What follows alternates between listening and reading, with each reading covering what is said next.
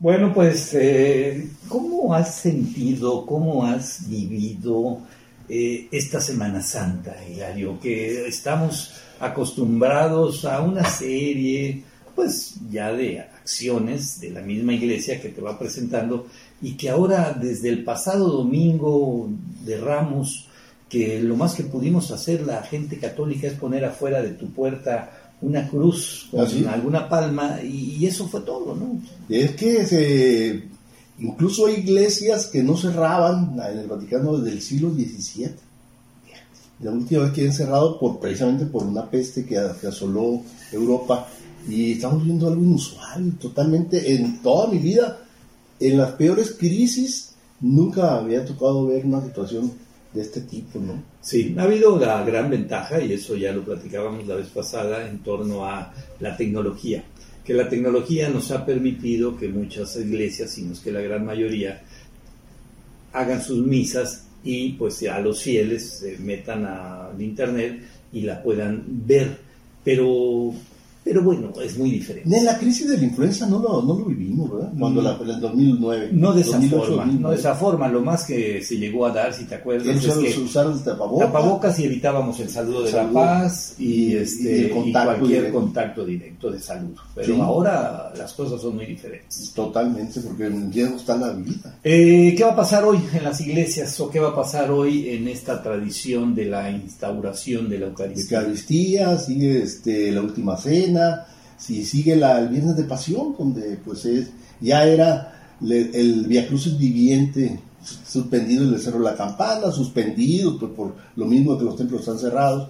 La gran tradición en la Ciudad de México, allá en Iztapalapa, eh, el fin de semana, lo hicieron en privado. Privado. Privado. privado. Y eh, María no puede abrazar a Jesús, incluso en los momentos más álgidos de cuando ya lo van a crucificar y todo, o cuando lo bajan, cuando lo descienden, de, baja de la cruz, no, puede, no se acerca porque, pues por cuidar todo esto, por protocolos de salud. Sí, ya no hay, ya no, no se puede, incluso ni lo pueden latiguear porque ahí se, se, se, los, se los romanos, ahí se contagian los romanos. ¿Qué hacer? ¿Qué, recomendarle a, la, gente, a nuestros amigos que nos ven en estos días? Porque ya estamos a mañana, pues lo que es jueves, Viernes Santo, el sábado de Gloria. Hay un problema. La gente sigue queriendo salir. Los fariseos, por ejemplo. ¿Siguen? Ahí están. Los fariseos. Los hemos visto todos los días. lo que dijo el, capitán mayor aquí fue, lapidario. Dijo, sí, dice, la, la enfermedad es muy peligrosa, pero la fe es más fuerte. Sí, sin sana distancia, por supuesto. No, no, no sé qué. Y la gente, pero además, la gente. Todavía los fariseos traen máscara. Traen, sí, traen se, tapabocas. se cubren, se cubren. Y andan con la boca cerrada porque tienen que traer un crucifijo y no pueden hablar. Te digo, pero el resto de la gente que están apelotada y es, y, y, es un hecho, este, la gente quiere o queremos salir de nuestras casas a distraerte, a distraer a los hijos, a, a, salir un poco.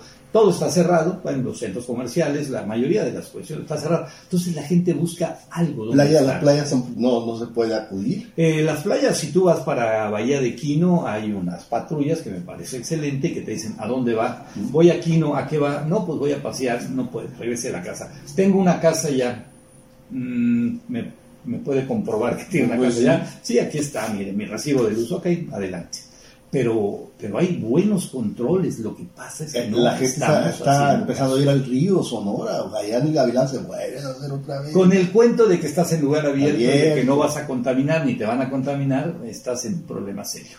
Bueno, pues vamos a ver qué, qué hacemos. Lo que sí, le recomendamos estar en casa, quedarnos en casa, o sea, si hay que salir, háganlo con las medidas que ustedes ya conocen muy bien, ya sobra decirlo. Y cuando lleguen a su casa, quítense los zapatos, y lávense las manos. Este, y, si se pueden cambiarlas de ropa, pues mucho mejor también.